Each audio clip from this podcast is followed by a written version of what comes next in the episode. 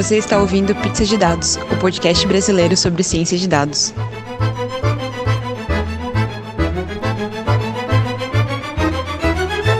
Boa noite, pessoal. A gente está aqui no nosso segundo Pizza de Dados, dessa vez com um convidado especial, convidado de honra, o Tarsis. E eu sou a Letícia. Oi, gente, eu sou o Tarsis, o convidado especial, mas eu que estou honrado de estar aqui hoje. Oi, gente, eu sou a Jéssica. Oi, gente, eu sou o Gustavo. Legal. Só dando primeiro um recadinho, a gente quer agradecer todo mundo que ouviu a gente no o primeiro podcast, que a gente fez bem despretensiosamente. E a gente recebeu bastante feedback legal, bastante gente dando feedbacks construtivos. E isso foi bem emocionante, a gente não estava esperando nada e teve uma, um retorno bem legal. Então a gente queria agradecer todo mundo que escutou e quem está voltando aí para escutar o segundo, ou bem-vindos aos que estão escutando pela primeira vez. Também avisando que a gente está com Twitter, arroba pizza de dados, e o nosso site, que é podcast.datascience.pizza. Então, vocês estão convidados aí para participar. E, para aqueles que ficaram muito ansiosos, agora a gente tem iTunes também, a gente está marcando presença no iTunes, então vocês podem ir na plataforma que vocês ouvem podcasts e se inscrever para a gente, beleza? É, dando mais um recadinho também, a gente é, ficou sabendo notícia fresquinha é, Curitiba foi escolhida como a sede da, do Congresso Latino-Americano de Python Científico do ano que vem. Então, é, o Ramiro aí, toda a turma, eu inclusive, a gente vai organizar o, o, congresso. É a segunda edição que vai ser no Brasil, a primeira foi ano passado. Então, isso vai ser uma honra, é uma oportunidade muito boa para todas as pessoas que querem aprender data science e estão na área de se encontrarem para um congresso específico disso. Então, fiquem ligados na página do SciPy Latin America. Bom, uma vez que foram dados todos os recados, vamos começar a falar com o nosso querido convidado, que a gente está ah, muito feliz. Ele vai ficar encabulado, para. Eu tô, eu tô é. envergonhado já. Ainda bem que não tem vídeo, né? Fala um pouquinho de você, fala quem você é, o que você faz e, mais importante de tudo, a sua pizza favorita. Tá bom. É, quem eu sou? Eu sou o Tarsis Azevedo, trabalho com programação há mais ou menos 10 anos e eu tô velho já. A idade está chegando. e aí, com programação, eu já trabalhei com quase tudo. Já fiz web, Desktop eu fiz pouco na faculdade, trabalhei com cloud durante uns três anos. Aí no último ano eu entrei na área de Big Data, há um ano e meio mais ou menos. Antes na empresa que eu estava, né, na Globo.com. Depois de um ano lá nessa área de Big Data, eu fui chamado para trabalhar numa outra empresa, que é a Jus Brasil, é uma empresa aí da área jurídica, né, de Legal Tech. E aí lá eu estou trabalhando também com NLP, mas não estou trabalhando tanto com Big Data. E por onde eu ando, é isso, eu estou trabalhando na Jus Brasil e a minha pizza favorita é de quatro queijos. Oh. Conseguiu definir uma pizza favorita? Sim, mas eu gosto de todas, para elas não ficarem com ciúme. Ah, entendi. É, e fala um pouquinho também da, da, sua iniciativa no Bootcamp, que foi que é um dos motivos, né, que você tem ganhado muito status aí na rede social. Ai, meu Deus, que emoção. é, tá, então, nessa época que eu estava na Globo, é, eu entrei nessa área de Big Data sem saber nada, da, de, de machine learning, nada de estatística e matemática, nada. Só sabia programar. É, e aí, só. Não, mas é uma parte, a outra parte que é difícil para mim. é, e aí, eu e um amigo meu, o cara do meu time, que é o Renan Oliveira, a gente conversando sobre como que aprende, quais cursos tem disponíveis na web e tal. E aí eu sempre bati muito assim, eu, eu não consigo estudar com videoaula, eu não sei vocês, mas eu não consigo me concentrar, não consigo aprender, não consigo fazer até o fim. Já tentei um milhão de vezes e me frustrei em todas. É... E aí. Quem nunca? Quem nunca, né? E aí a gente. Só do mesmo jeito, só do mesmo jeito. é, então. Não consigo, e aí eu prefiro estudar por livro ou presencialmente. E aí a gente conversando, decidimos montar um curso presencial. É, o Renan, ele tem quase seis anos de experiência com Big Data, especificamente. Então, ele, ele fundou praticamente a área de Big Data na Globo.com, ele sabe de tudo que acontece lá dentro, ele tem um conhecimento muito grande. E aí a gente chamou um outro amigo nosso, que é o Diogo Munaro, que tem mestrado em inteligência artificial, o paper dele é super reconhecido aí na área acadêmica e tal. E aí, com essa galera, a gente montou o Data Bootcamp, que é databootcamp.com.br, se vocês quiserem entrar. Vai ter o link aqui embaixo para. O, o link aqui embaixo, vocês Aqui, curtirem. Embaixo, é pra vocês curtirem e comentar, sacanagem. É, e aí a gente montou esse curso e a ideia era fazer o curso focado em dois perfis principalmente. Um perfil de quem não sabe nada, não sabe nem programar e nem estatística, ou sabe estatística, mas não sabe programar, é, para introduzir essa galera na área de data science. E essa foi a primeira turma que a gente fez lá em agosto. E eu, o outro perfil era um perfil de quem já é programador, já trabalha na área e quer migrar a carreira para essa área de data science, né, que é um, um foco um pouco mais é, especializado para essa galera que já é programador. A gente já está na quarta turma rolando, já fizemos duas de cada, né? Duas do, do iniciante, duas do avançado, e está bem legal, assim, a experiência lá. Se eu já puder fazer uma pergunta, que eu acho que todos os espectadores estão se perguntando nesse instante, é se, é se tem desconto para pizzaiolo nesse no próximo. Gente, Eu acho que é realmente a pergunta que não quer Eu- calar. Eu não acredito. Tem, a gente pode, a gente pode sim dar um desconto maior, eu já estou prometendo. Então pode Opa. procurar a gente aí, falar que ouviu aqui e a gente conversa. Promessa de... Não, não, não precisa nem ser pros Caramba. ouvintes, não. Tá falando pra gente mesmo aqui, pizzaiolo. Pode ser. Nossa, Eu quero pra mim, Pô, mais Gustavo, especificamente. você já pediu, o cara já liberou pra geral. duas camadas de cara de pau, assim, ó. Um É outro. nível. Se tirar o de todo mundo e dar pra mim, eu não vou achar ruim, não, beleza. Não, essa notícia. É, não, pode sim, gente. Não, pode vir. Pode vir todo mundo que quiser, a gente conversa aí. Legal. Escrevi uma cartinha. Mas, Tarsis, é, conta aí pra gente o que, que- o que, que o pessoal tem de dificuldade, assim, é, quais são os tópicos que vocês abordam? É, vamos focar um pouco, assim, em quem, em quem já programa alguma coisa e, e tá querendo migrar, assim. Massa, tá bom. É... Para essa galera que, que já sabe programar, a principal dificuldade é a parte de estatística e matemática e dos conceitos de ciência, assim, de, de como fazer uma análise e tudo mais. Então a gente foca um pouco nisso. Na verdade, a gente foca nisso enquanto mostra as ferramentas de Big Data que a gente usa é, aí no dia a dia, entendeu? Então a gente foca em ensinar teste de hipótese em estatística, estatística descritiva, machine learning, a gente ensina alguns algoritmos também. As principais ferramentas de mercado, a gente mostra Spark, Hadoop, Kafka, e aí tudo que isso envolve e tudo mais. Então a gente tem focado um pouco nessa, nessa área para a galera que programa. Legal. Entendi. É. Ah, deixa eu perguntar uma coisa. Ah, no curso, o que é que vocês usam para ensinar a galera?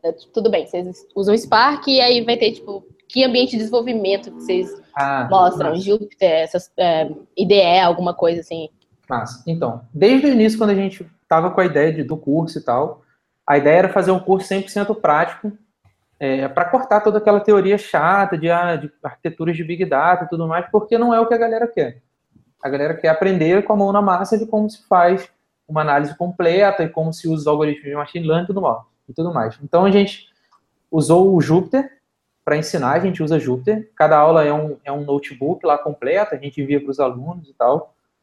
É, e a gente usa o Jupyter no Jupyter Hub, que é um cara para vários usuários.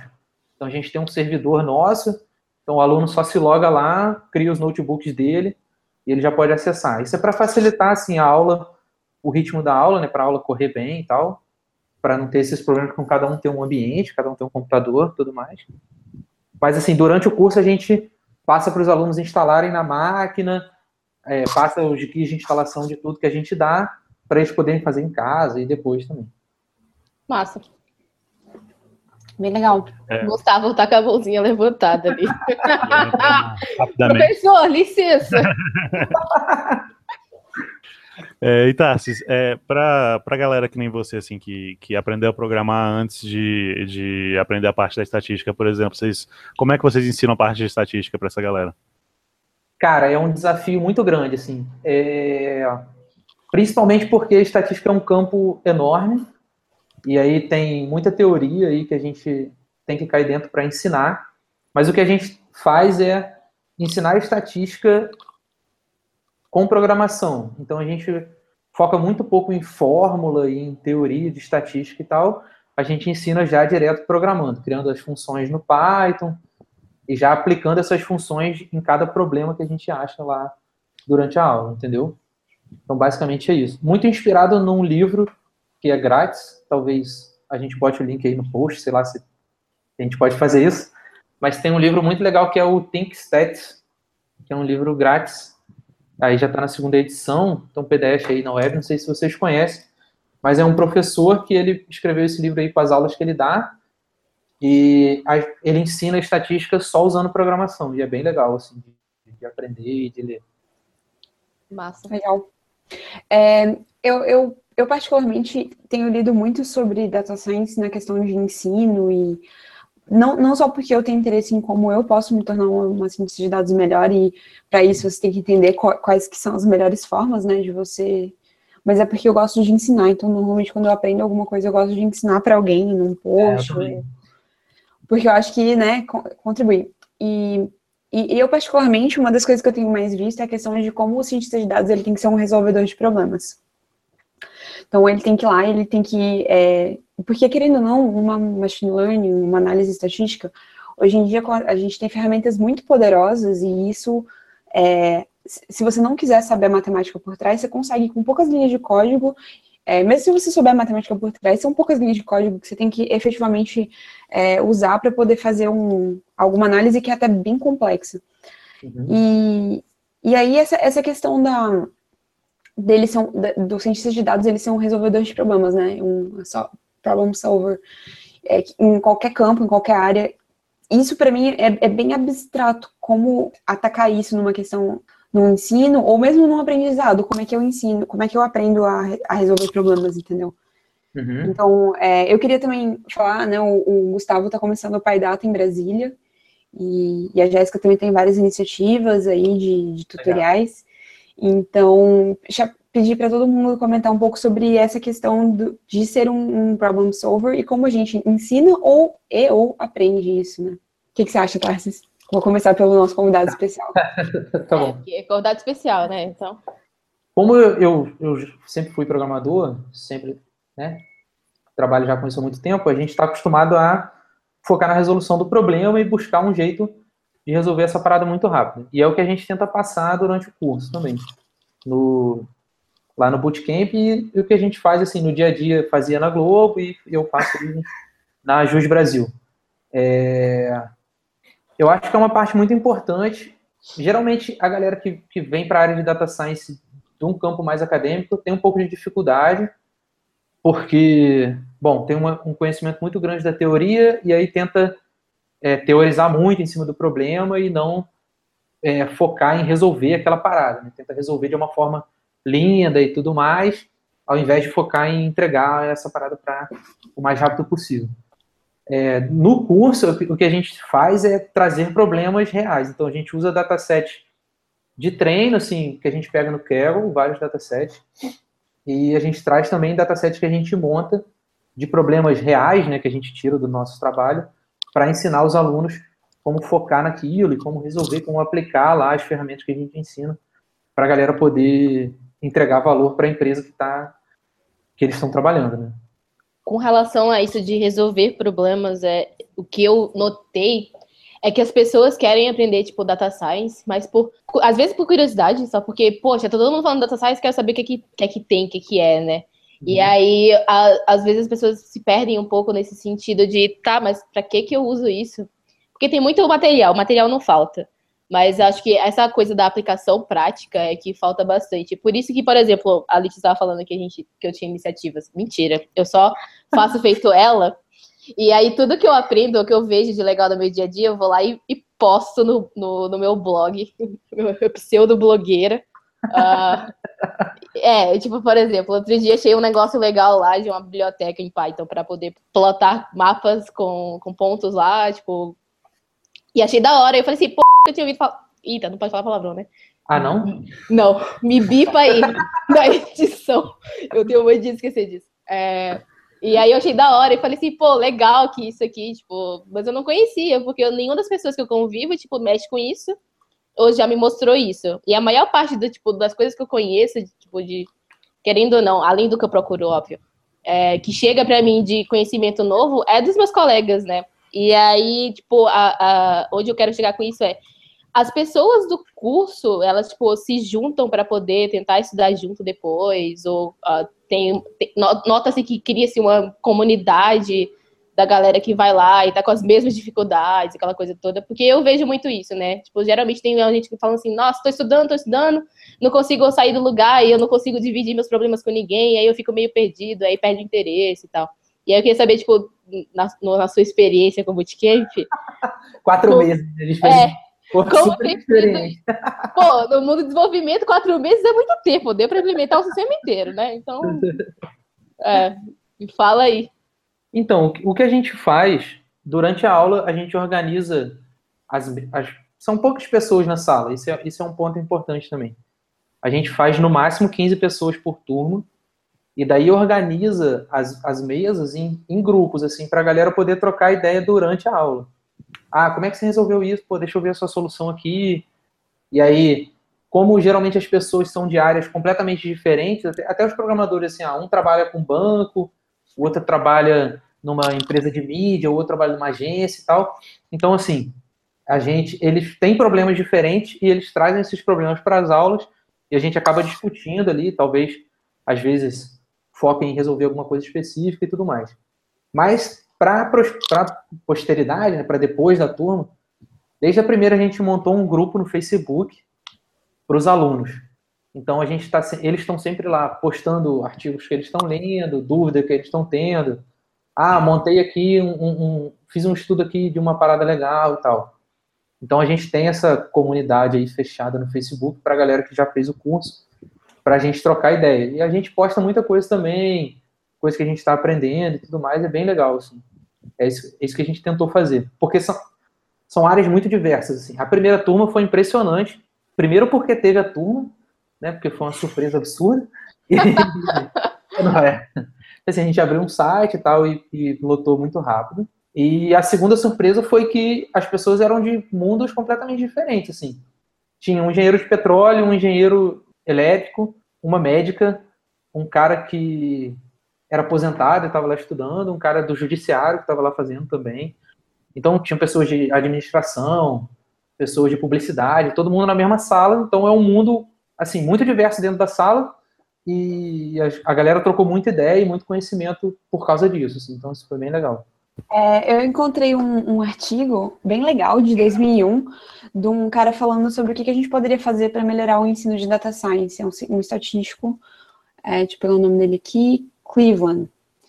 E, e aí o legal é que ele falou o seguinte, que é, na opinião dele, 25% do ensino deveria ser focado em investigações multidisciplinares, 20% em modelos e métodos para dados, 15% em computação com dados, então hardwares, softwares, algoritmos, 15% em pedagogia e 5% em avaliações de ferramentas e 20% em teorias mais aprofundadas. E o que eu achei bem legal desse artigo é ele falar sobre pedagogia no, para você ensinar um cientista de dados, ele deve, deveria passar por pedagogia, por ensinar crianças e outras pessoas é, leigas sobre o que, que ele faz, o que, que ele, algum estudo ou, ou contexto geral, justamente para poder ter uma, uma forma de se comunicar com outras pessoas que não necessariamente entendem do que ele está falando. Achei bem legal isso. Qual é a experiência de vocês aí com isso? Gustavo aí, que tem é, já organizou o Pai Data, já teve dificuldades de conseguir palestrantes? é, inicialmente, assim, começando do zero, a gente difícil conseguir alguém, né? Mas uh, agora a gente está é, já teve o segundo Pai Data é, ontem, uh! por acaso, acabou de sair. Ai, a gente tem, tem os vídeos no YouTube, pessoal que gosta aí de, de YouTube, tem, teve live e eles já estão lá no YouTube. Procura lá Pai Data Brasília. O que vocês acham? É, agora já está começando a aparecer mais palestrante, tá legal. E de, de, início a gente só pega o pessoal mesmo que já até deu palestra em outros lugares e chama para fazer até mesmo palestra. Faz, faz aí, faz menos palestra, vem cá, porque né, é só chamar atenção e, e trazer o pessoal, trazer para o grupo, né? E é um desafio construir a comunidade, mas está saindo.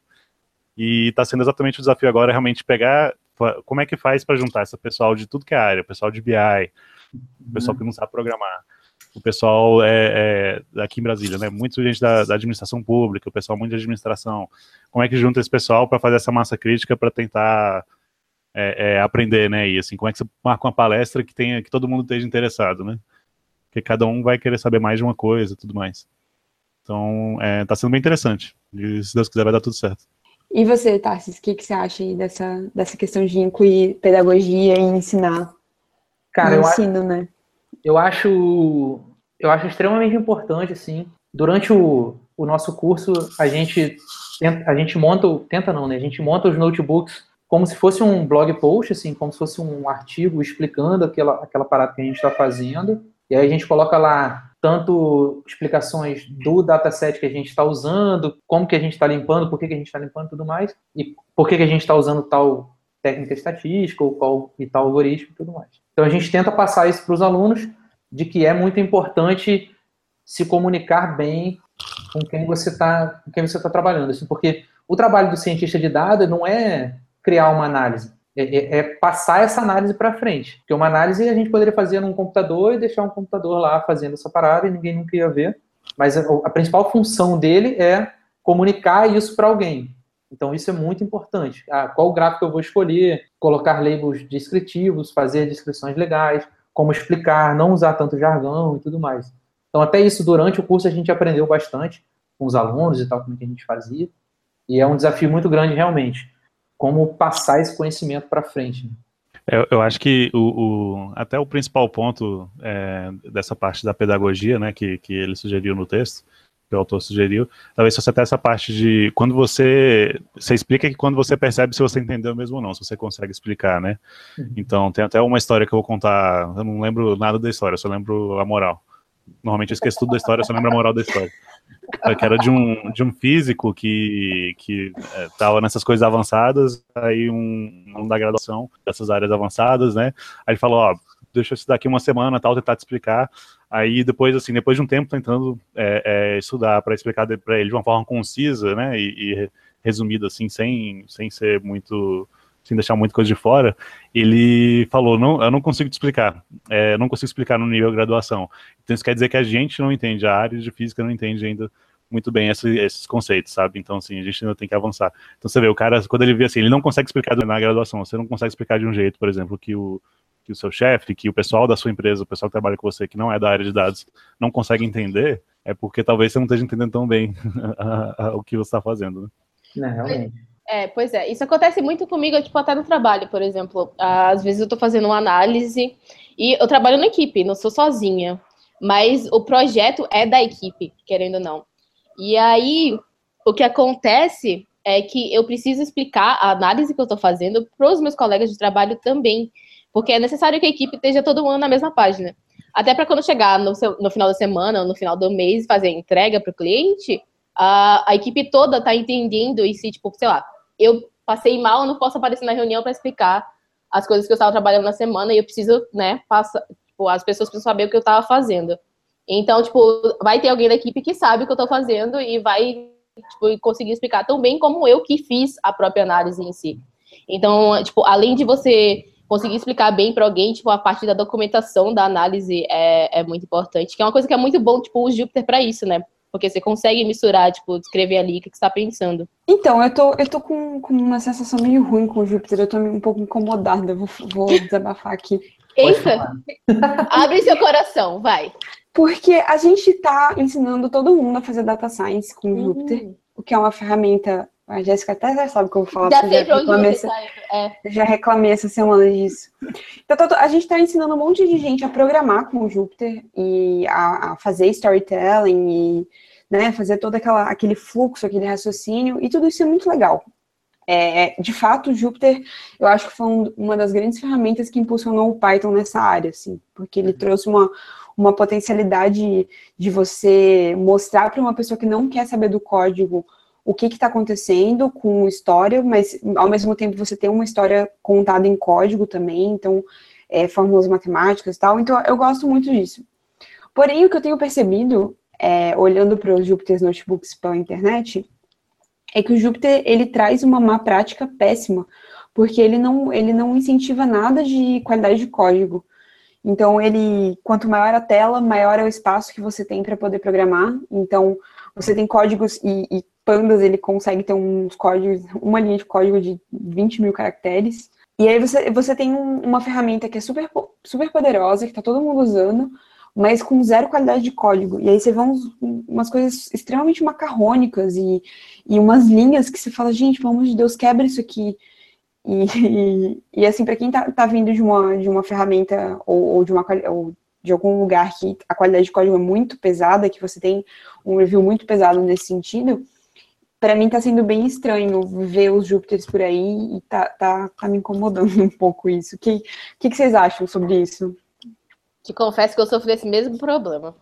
Qualidade de código é uma coisa que, tipo, eu prezo muito, assim. Eu tento prezar. Não sou das melhores pessoas, assim, com o Pipe 8 embutido na minha cabeça, não. E Pipe 8, para quem não sabe, é as guidelines de código bonito do Python. Tem gente que gosta, gente que não gosta. A maioria, tipo, eu curto bastante Pipe 8. E às vezes você pega umas coisas e fala assim: olha, eu entendo que você quer fazer essa query de 30 milhões de, de filtros numa linha só.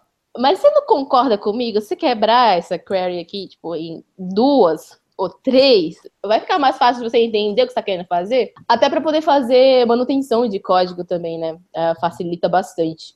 E aí, é, tipo, as pessoas que estão começando em data science, às vezes pecam em entender isso uh, que qualidade de código é importante, porque vai ter que dar manutenção, porque Mas as é pessoas que vão estar lendo isso vão ter que, vão ter que entender também.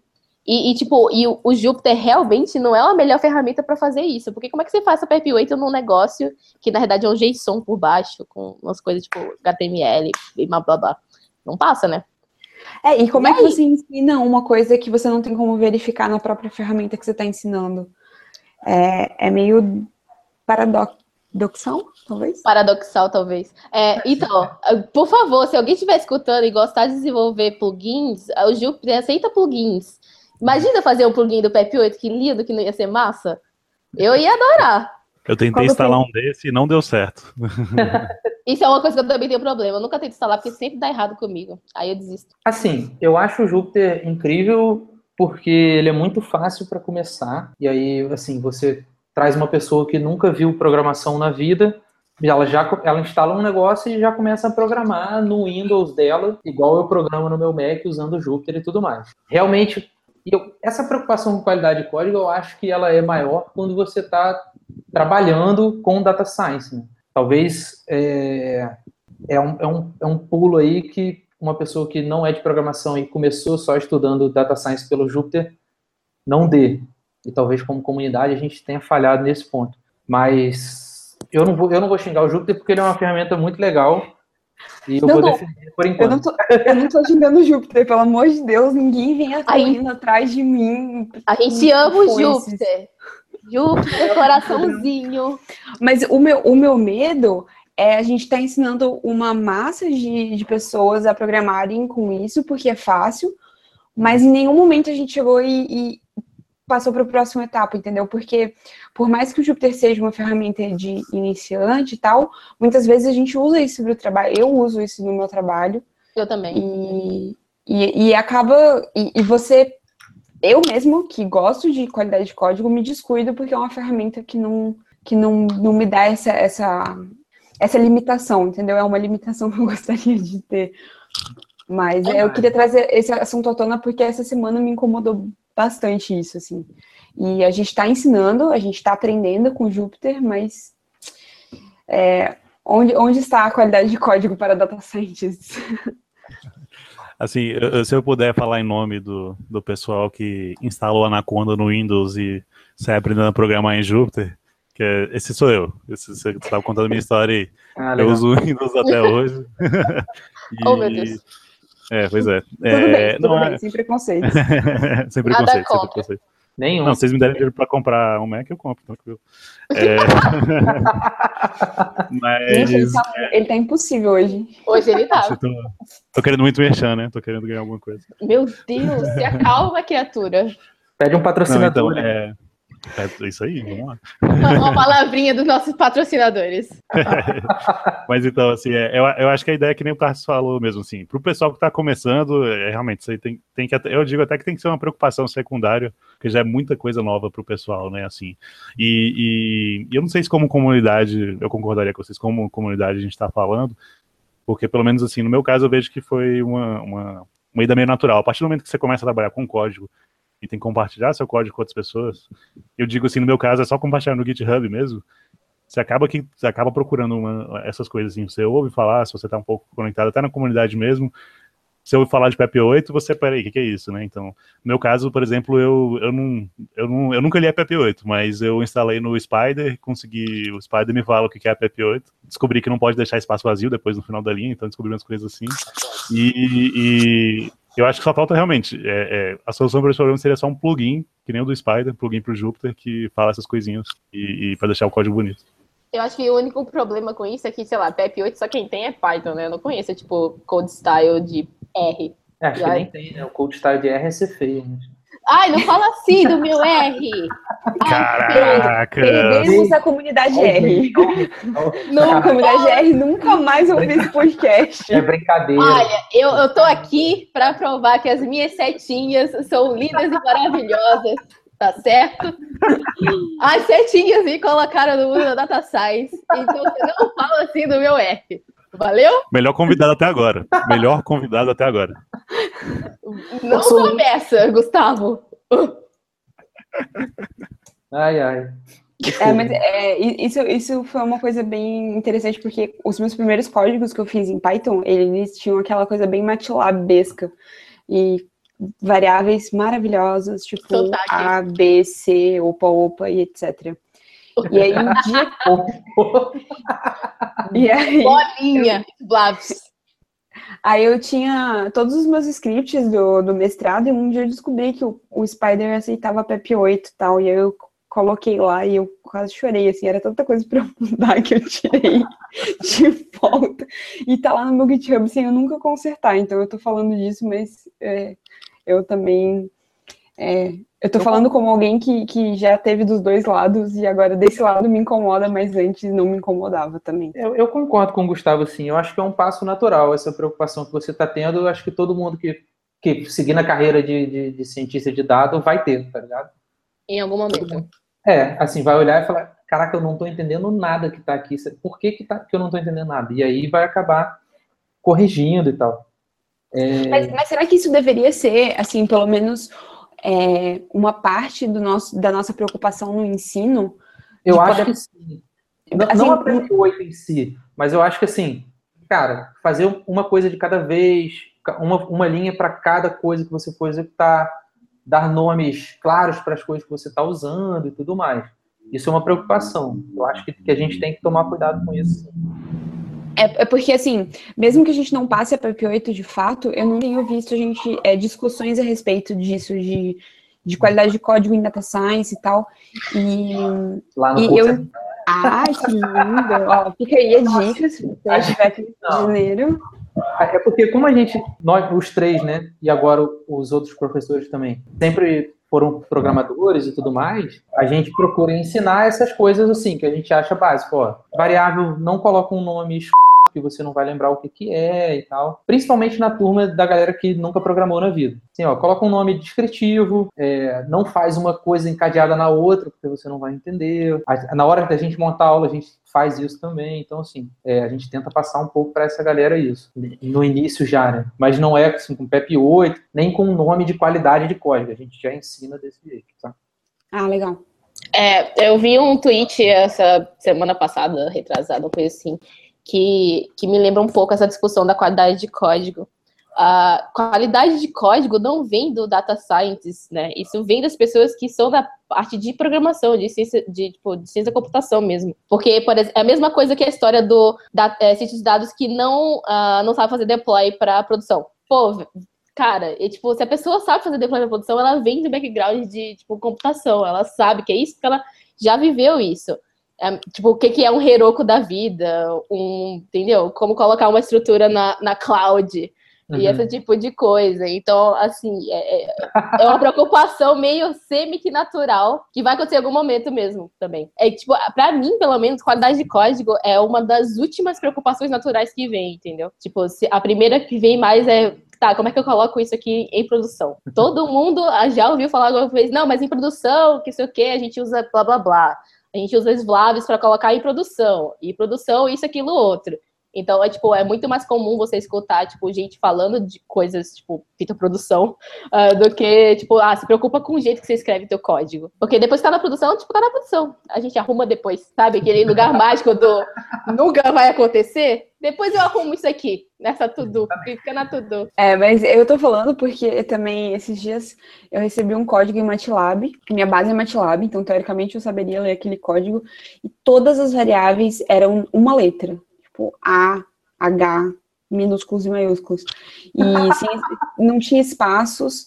Uhum. E aí e aquilo foi tão desesperador para mim, sabe? Foi, e aí depois daqui, daquele código, todo o código de data science eu olho com aquela Ai, eu vou ter que ler isso aqui, vamos lá.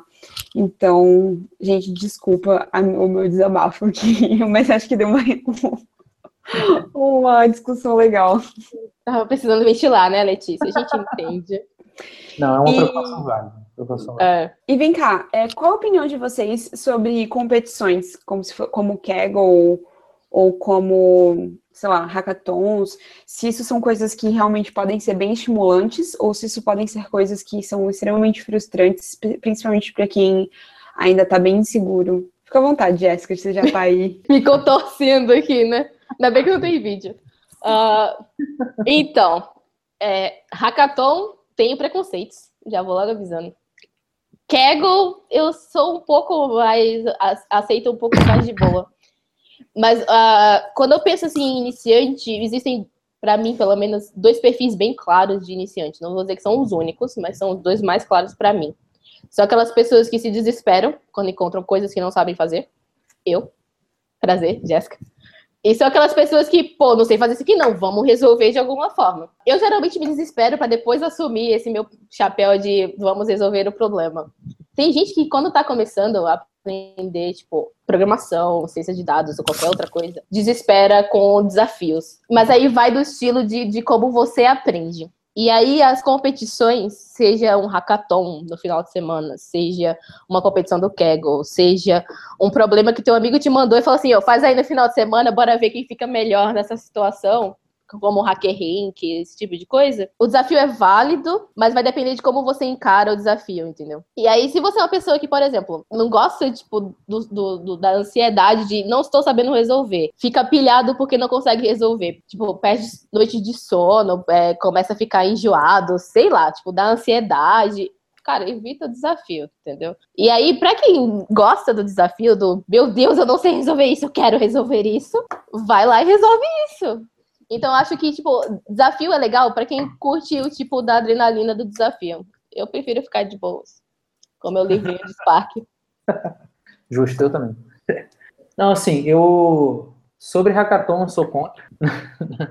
é, valendo prêmio e tudo mais. Em competição, em competição em geral, eu sou contra, porque você gera um, um atrito muito grande em quem está participando, sabe? É um estresse desnecessário. Ah, mas competir é legal, mas competir para ganhar de uma outra pessoa, assim, para ganhar um dinheiro, para assim, para sair por cima de um, num hackathon e tudo mais, eu não acho legal. Eu acho que você acaba tirando o foco do, do, do, que seria o objetivo, né, que é se divertir, que é resolver um problema junto e tudo mais. Sobre competição do Kegel, eu nunca fiz nenhuma. É, o máximo que eu fiz foi, sei lá, olhar e submeter alguma coisa, mas em algo que já tinha acabado e tal. Assim, nada para ficar na frente, ganhar e tudo mais. Eu acho que quem está começando e quem quem está começando assim tem que buscar é, aprender. E, e, o Kegel e o Hackathon, ele, talvez ele te dê essa possibilidade de aprender. Porque geralmente o hackathon ele foca assim, ah, a gente é uma firma de, sei lá, de direito. A gente está fazendo igual teve aqui no Rio recentemente. A gente tem um hackathon aqui para aplicações do direito e aí tem vários prêmios e tudo mais. Se você está iniciando, eu acho que é legal você ir para se juntar com alguém que está lá e, e, resolver, resolver um problema, trocar de time no meio do hackathon e resolver outro problema, mas não focar em ganhar nesse estresse absurdo porque isso não leva ninguém a lugar nenhum, sabe? Você já tá tentando É. aprender um negócio difícil, né?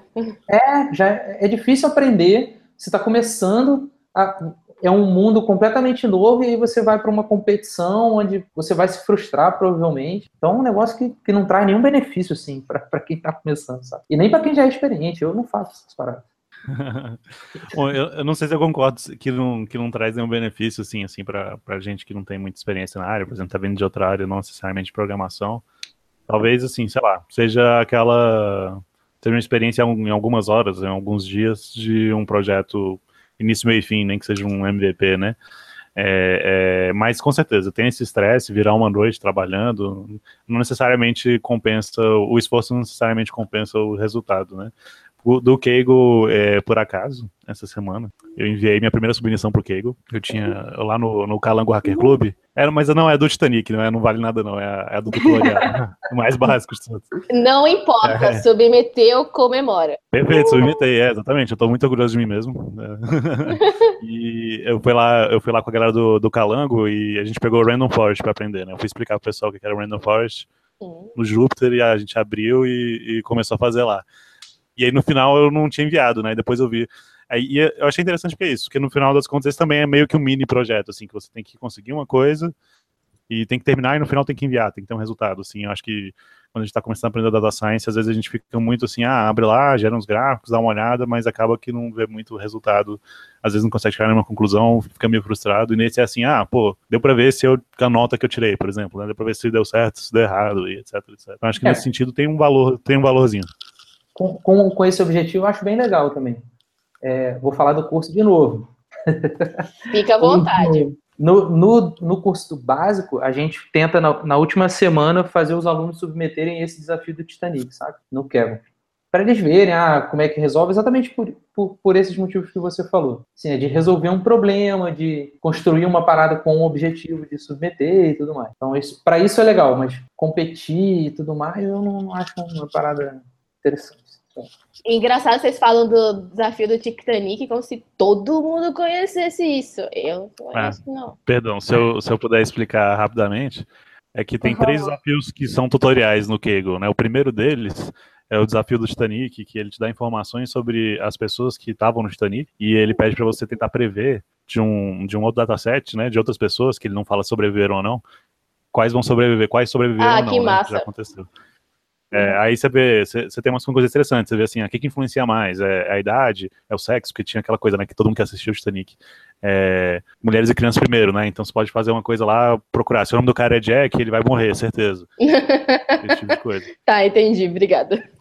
É, fiquei muito feliz de saber que você nunca submeteu uma competição no Kaggle, ô Tarsis, porque eu me sentia uma pessoa frustrada por, por, assim, nossa, eu me sentia menor, sabe? Não, cara, Ale- não. Meu, Alegrou meu coração, juro. Não, competição gera isso, assim, ah, eu ganhei, eu sou melhor. Não, não é isso, cara. Você ganhou porque você sabia resolver o problema. Não quer dizer que você é melhor. É, pá, eu não sei resolver esse problema, eu sei resolver outro. Isso, isso é saca, é um clima que eu não acho maneiro. Por isso que eu gosto de dojo, assim, que é uma parada que a Ah, galera se é. junta pra resolver um problema, entendeu? E todo mundo aprende junto, não é ninguém tá ali pra ganhar e tudo mais. Então, isso- isso eu acho maneiro. Dois já é top. E no caso do, do Kegel também, o pessoal, assim, quando eu, eu, eu tava lendo um livro, né, Pre- Predictive Analysis, eu tenho que falar devagar, porque senão nem eu não me entendo. E eu tava lendo esse livro e ele explica o, o- a história do Kegel, né, e, ele fala exatamente daquela competição do Netflix. E, te- e tem uma anedota muito interessante com relação à competição do Netflix, que é o Netflix, ele, o algoritmo dele, tá, não vou, não, tá, não é isso, mas assim, o Netflix criou uma competição no Kegel para tentar melhorar a recomendação dos filmes dele, né? E aí você vê assim, poxa, Netflix é perfeito, ele sabe tudo que eu gosto, ele só me recomenda coisa boa. Aí você acha que é aquela coisa sensacional, que se você tiver uma empresa, o negócio é botar lá no Kego, que se você quer virar data scientist, o negócio é, é entrar e participar no Kego e tentar ganhar do pessoal, mas não é bem assim, né? Até porque, que nem você falou, realmente, não é bom, às vezes, nem para a empresa, porque no caso do Netflix, que é uma- essa é a anedota interessante, que o pessoal estava tão focado em ganhar naquele dataset que existia, que a verdade é que o dataset da Netflix aumenta todo mês, né? Então, assim, chega dados novos todo mês. E lá no Kaggle não é assim que funciona, né? Eles têm um dataset fixo lá.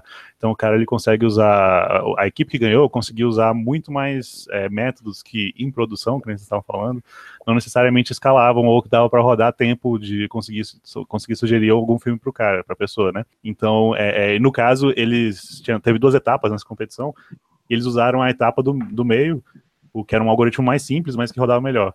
E tem outra coisa que tem que levar em consideração que, que eu não sabia, e eu acho que muita gente que lê e, e ouve falar sobre o desafio do, do, do Netflix também não, não, sabe, é que o desafio foi feito na época que o Netflix ainda era muito de enviar DVD para casa das pessoas. Então é. não era com relação a, a, ao streaming de, de, vídeos que a gente tem hoje. Então, é, hoje o algoritmo que eles usam de streaming é totalmente diferente do que eles usaram antes. Porque aquele lá, você, a pessoa tinha que esperar um mês, para receber e tudo mais, e agora a pessoa vai assistir na hora, né? E aí você tem muito mais informação também sobre se ela viu o filme todo, etc, etc, que mudaram a, a, a lógica da, da, coisa.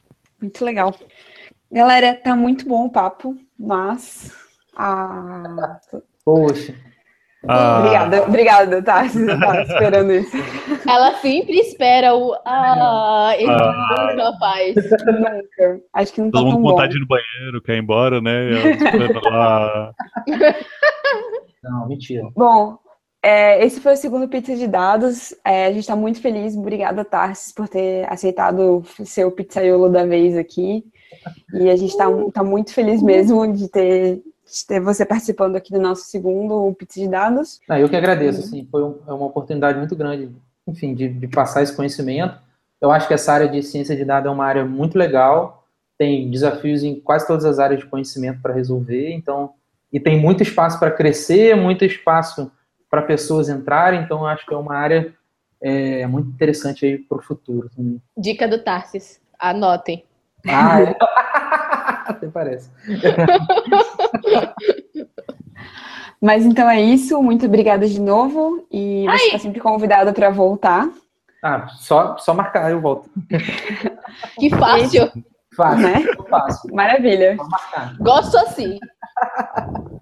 E é isso aí, pessoal. Muito obrigada a todo mundo que está escutando a gente também. E deixem comentários. Nosso site agora aceita comentários também. Ah, deixa eu fazer um comentário, então.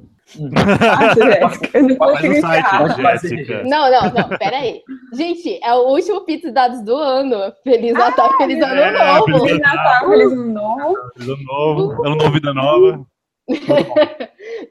né, escuta bastante Roberto Carlos agora, que tá na época. ah, não, deixa eu pular, agora você me desanimou pro final do ano. Putz, desculpa. Então tá bom. É, obrigada, pessoal. A gente vê vocês no ano que vem. E até lá. Beijo. Beijo. Tchau. Tchau. tchau.